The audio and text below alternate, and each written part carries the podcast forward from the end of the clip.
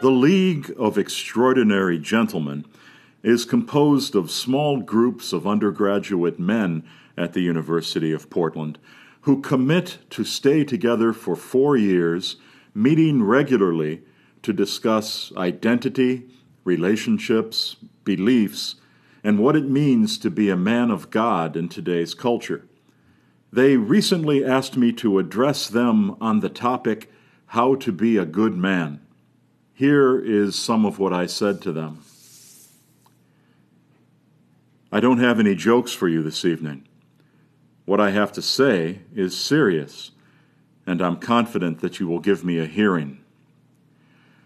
Our identity as males begins with an inconsolable grief. In our infancy, at the first moment that it occurs to us that we are male, we are hammered with the psychological consequences of the terrible realization that in becoming male, we must become something that our mother is not. In The Importance of Being Earnest, Oscar Wilde writes All women become like their mothers. That is their tragedy. No man does. That's his. I don't presume to say whether Wilde is right about women, but he's right about men. Whether you are straight or, like Wilde, gay, your masculine identity began with a tragedy. It began with a profound feeling of alienation from the one who first loved and nurtured you. This necessary alienation from our mothers is felt psychologically as a rejection even as a betrayal, and the experience shapes the persons we become. If you ever have the experience of being loved unreservedly by a woman, you will come to realize that her love for you has a different quality than the love you have to offer in return. There's an awe inspiring, almost frightening depth and richness to a woman's love even if you love her wholeheartedly, even if you are eager to pledge your future to her, even if you would willingly lay down your life for her, you will come to be aware that your love is a shadow of her love for you. That's why St. Paul urges men to love their wives. Obeying them comes relatively easily to us. As men, we understand obedience. We can do obedience.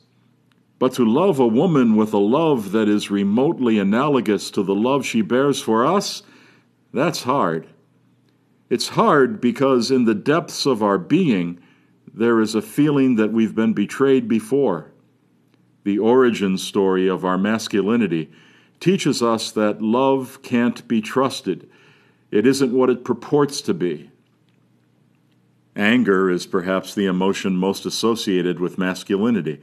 Male anger is a powerful, terrifying thing, but male anger is a symptom of something deeper.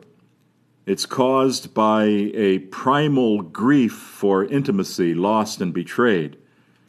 In our heart of hearts, we weep. Our deep seated suspicion of the trustworthiness of intimacy has other consequences for us. We feel built in reservations toward truth claims of any kind. We tend to hold at arm's length any all embracing system that purports to invest life with meaning, purpose, and value. At some level, we shy away from religions and ideologies, even those we profess. However avidly we declare our allegiance to God or country, something in us says, okay, fine, but remember, we've been burned before. This ambivalence toward anything that claims our unqualified adherence may undergird our masculine passion for individual freedom. It may be behind the commitment issues so often associated with our gender. It is also reflected in traditional parenting roles. The mother's role has been to teach her children to obey the rules.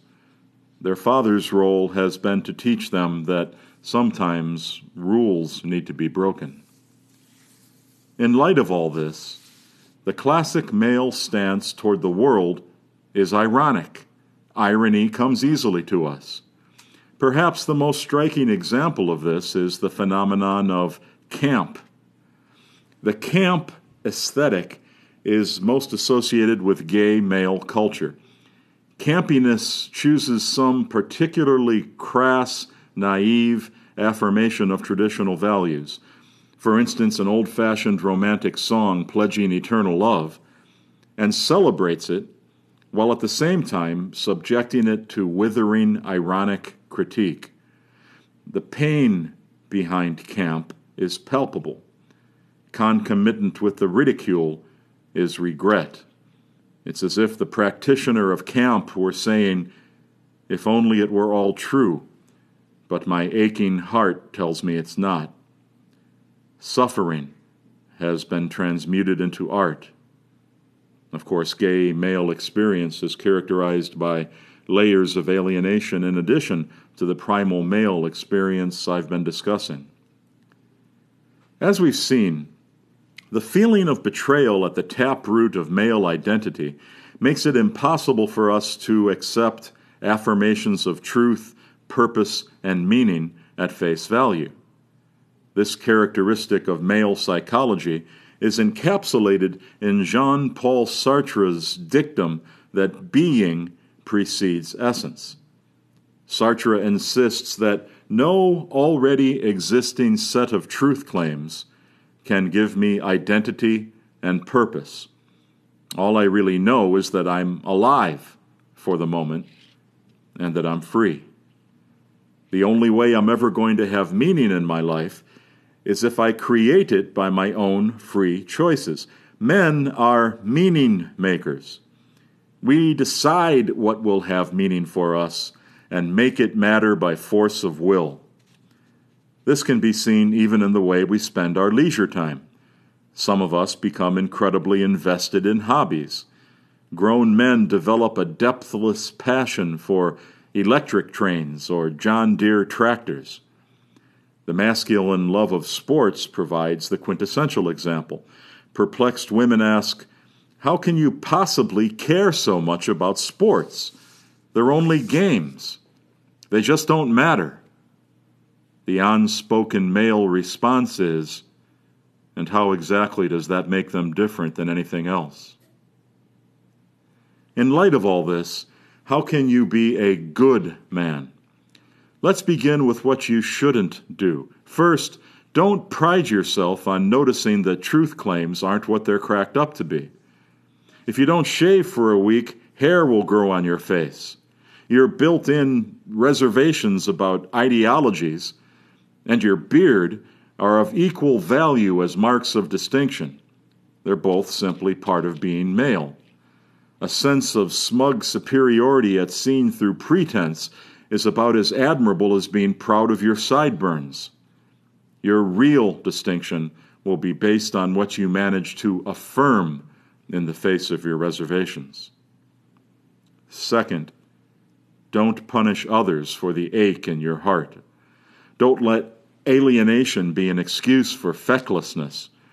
Don't inflict real world abandonment and betrayal on others as a consequence of a feeling that is a psychological artifact of a necessary pre rational stage of development.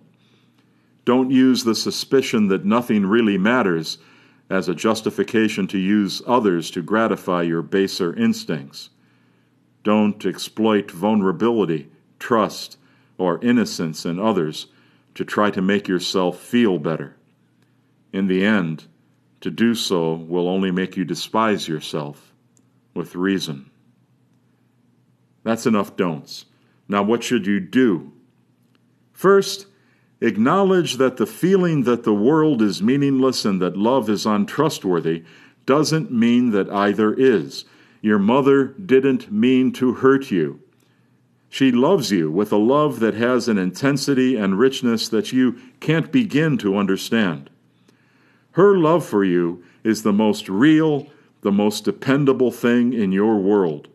Treasure her, whether in life or in memory. This will not make your pain and feelings of alienation go away. They are the inevitable scar tissue of the process that made you male. What matters is what you do with them. Second, employ your innate tendency to question the claims of authority in the cause of justice. By all means, criticize pompous, self serving rhetoric and question baseless assertions. But do so not as an expression of fashionable cynicism, but as a means of bringing about real change for the better. Finally, dare to love. Make your pain a wellspring of empathy and a spur to virtue. Suffering has been part of the fabric of your being from the beginning. Choose to suffer for others. In this, you may take Christ as your model, or, if you've been fortunate, your father. My father suffered from a painful, debilitating illness during the last decades of his life. Nevertheless, he had a wife to love and a large family to support. So early every morning, he got out of bed, put on a business suit, and trooped downstairs and out the front door to work. All of us children remember lying in bed, listening to the distinctive rhythmic clatter of the heels of his dress shoes on the stairs as he left home each day. We all marveled at the change that came over him when he took a business call at home. However sick and weak he was, by the time he got to the phone, he managed to speak into it with the crisp, businesslike assertiveness that could bring tears to our eyes. He was a man, a meaning maker. He had decided what mattered to him, and he accomplished it by force of will. He suffered manfully, and in the process created a space for us in which we could be safe and grow and learn what love is. I pray that you and I will do the same for those entrusted to us. Perhaps you're not convinced by my argument about the ultimate source of masculine suffering. I can only tell you what I believe to be true. But even if I'm wrong about its origins, the pain and alienation are unquestionably real. What will you do with yours?